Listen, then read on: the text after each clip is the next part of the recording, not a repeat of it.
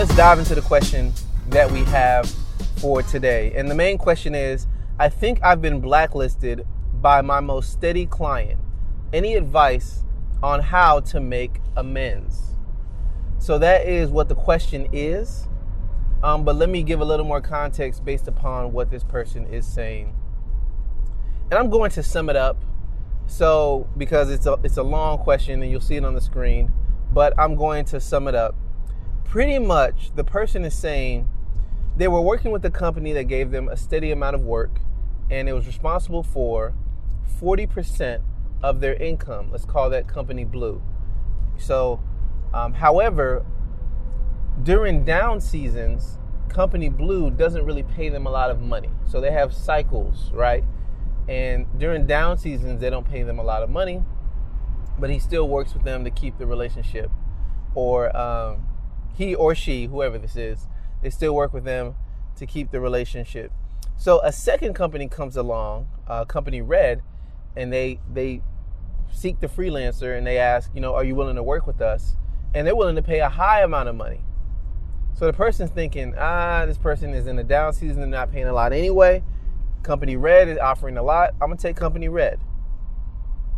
While they're working on Company Red, uh, the original company comes back and says, hey, can you do a project for us? And the freelancer turns them down because it says, I'm sorry, I can't work with you. I already have another project going. Um, you know, here's here are the names of some other people you can maybe work with. Um, fast forward to currently, uh, the freelancer reaches back out to Company Blue originally, and someone within the company says, you know, um, they've angered some of the higher ups by turning down a low paying job and working for a competitor.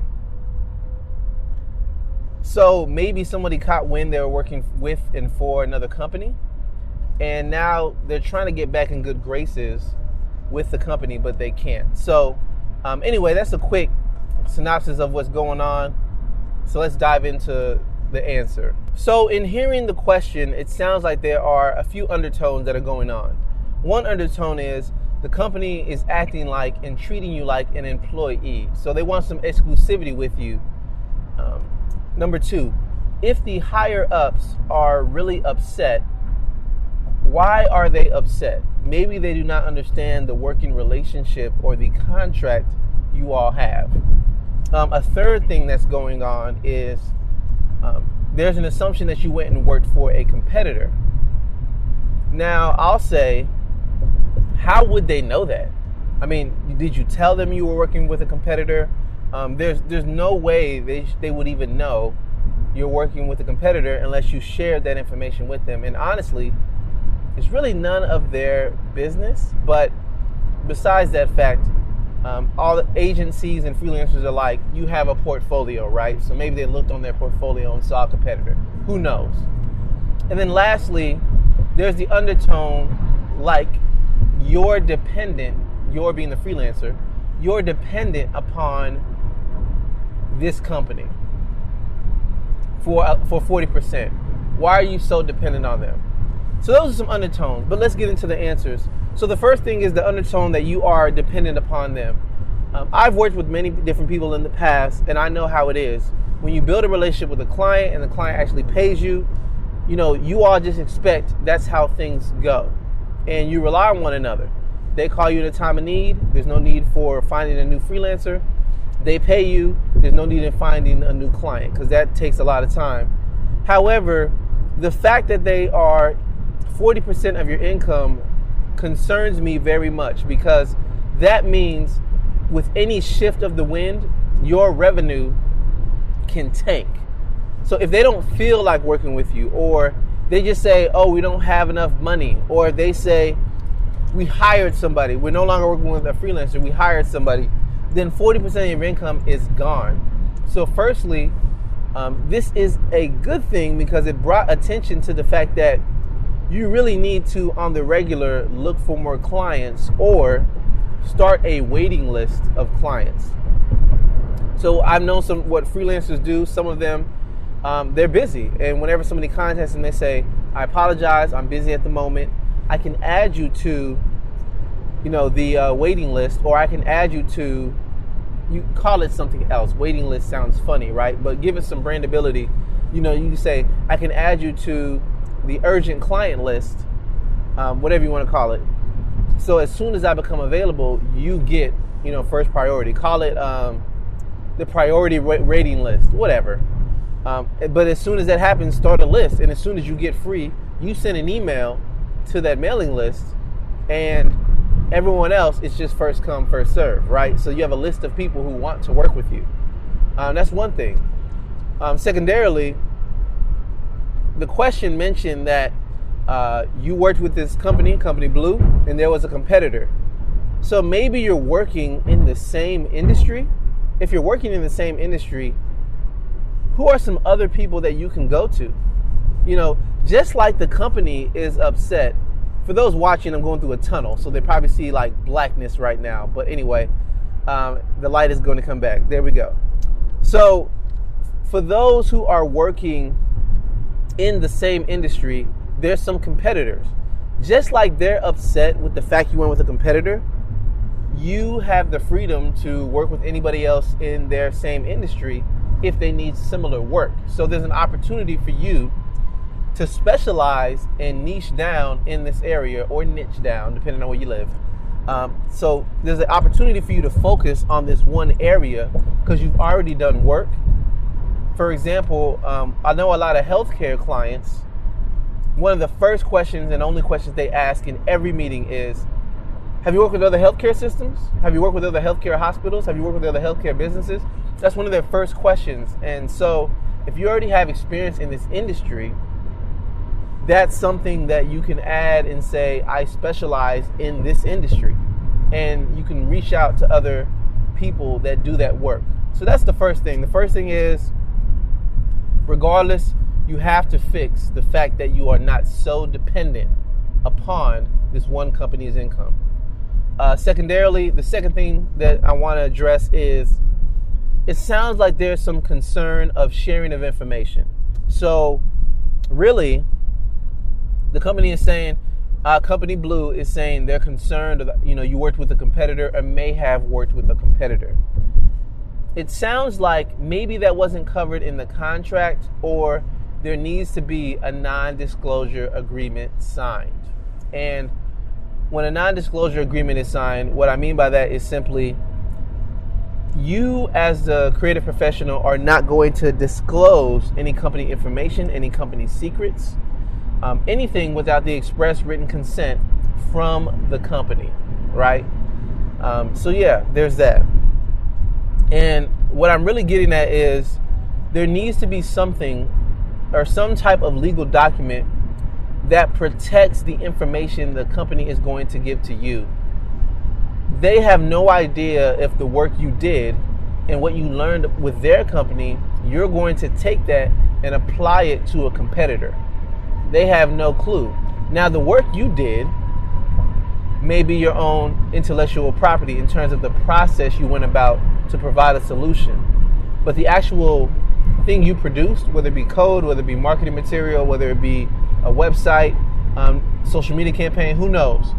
that belongs or may belong to the company. Either way, those things need to be spelled out clearly in your contract or non disclosure agreement.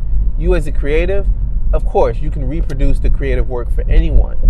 However, it sounds like maybe there's not understanding or mutual understanding around the privacy of data and information. So, if one is not signed, that's something that you probably want to present a non-disclosure agreement, an NDA, and you want to mention um, all your information is protected, your numbers are protected. So whomever I work with, I'm legally bound to not share your trade secrets or not share your trade revenue numbers, or the list goes on.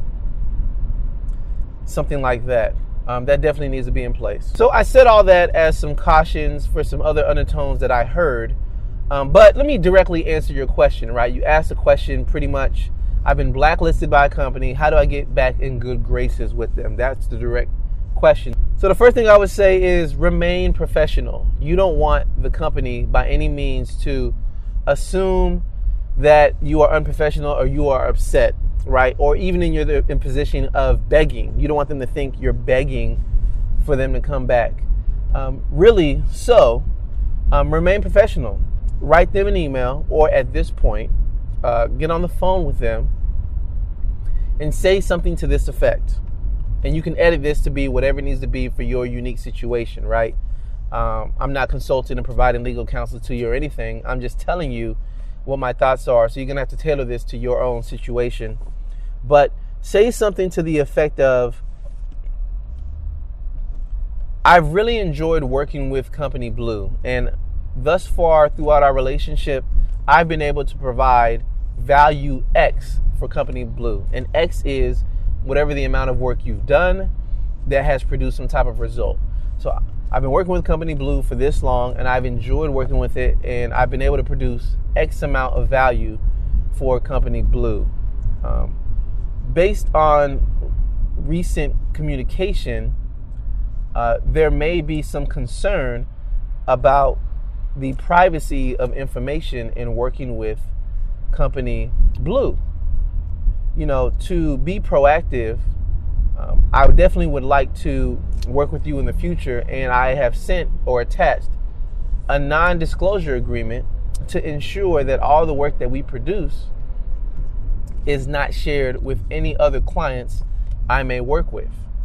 Um, as a freelancer, I do work with multiple clients, um, and I want to ensure that your information is protected and you are comfortable with the fact that I work with other clients as well.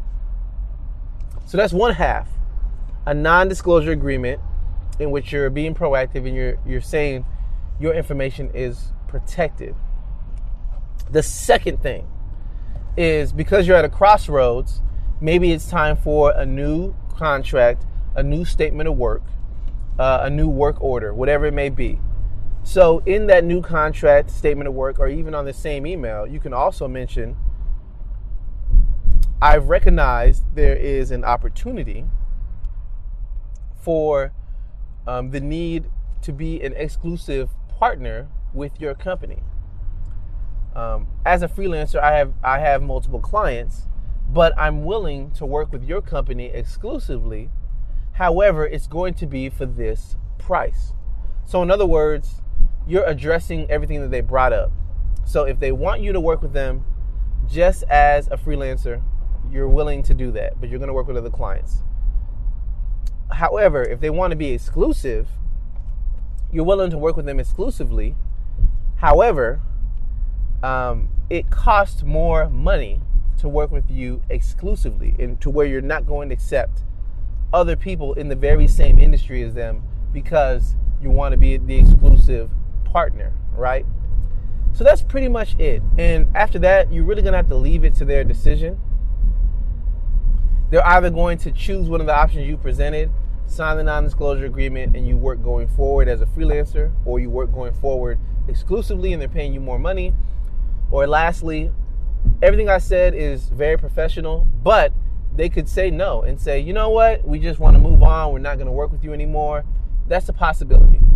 And if that happens, it goes way back to what I said when I first initially started addressing this question. You are going to have to find different clients or other clients because this person and this company um, is moving on from your relationship. So, those are the few things that could happen. Um, I would really hope that you choose, maybe do all of the above and just see what happens. But just be prepared for them to leave because ultimately, whenever a business is dependent upon one person or one company, um, it's problematic for the growth of their business. Uh, just to give a quick example before the end of the episode, uh, I, I, remember a book author, um, you know, they had a book out and there was such a high demand for a book, they only had one printer. And such a high demand for this book, um, the publisher and printer couldn't keep up with the demand. So they were losing out on sales just because they didn't have enough books. So the author learned this lesson, and in the future, uh, whenever the author released a book, they always went with two publishers and two printers because they wanted to make sure that if publisher A couldn't keep up, publisher B would just print and sell the books as well. Also, what if one of the publishing companies goes bankrupt? You know, what if they just are too busy and can't fulfill the order? Um, you know, what if one of them has better quality than the other? What if what if one of them gives you a better price than the other? Um, either way, the person was prepared to say, regardless of what happens, I'm not hung out to dry because I have two publishers and printers I'm using. And that's pretty much if the company comes back, company blue, if they come back and say no, that's the direction you're gonna have to go in in choosing what direction to go toward. So yeah, that's pretty much the answer. Uh, thank you for checking out this episode of Traffic Talk, answering the question: What? How do you get back in good graces if you think you've been blacklisted by a company? Um, yeah, if you have any questions, reach out to me directly. You can go to nathanlote.com, click on podcast, and when you go to podcast and scroll over it, you'll see that there's multiple options. Uh, one of the options is Traffic Talk, and you can submit a question there or reach out directly to me on social media, however you want to get it to me. I'll use that to answer the question. So, again, thank you for checking out this episode. I greatly appreciate it. If you're on YouTube, you need to subscribe so you can get answers like these uh, and leave a comment so I can see it and give you an answer. Uh, if you are listening on the podcast, you need to subscribe to the podcast so you're notified um, every week when these things come out so you can get answers and also so you know um, how to apply these things to your own business. I just want to be as helpful as possible. And not only that, but I want to be productive. I'm sitting in traffic anyway. I might as well help out as many people as I can. So, yeah, this episode is a little longer, but I wanted to give a thorough answer. Thank you for taking the time to listen with me, and I will catch you in the next one. See ya.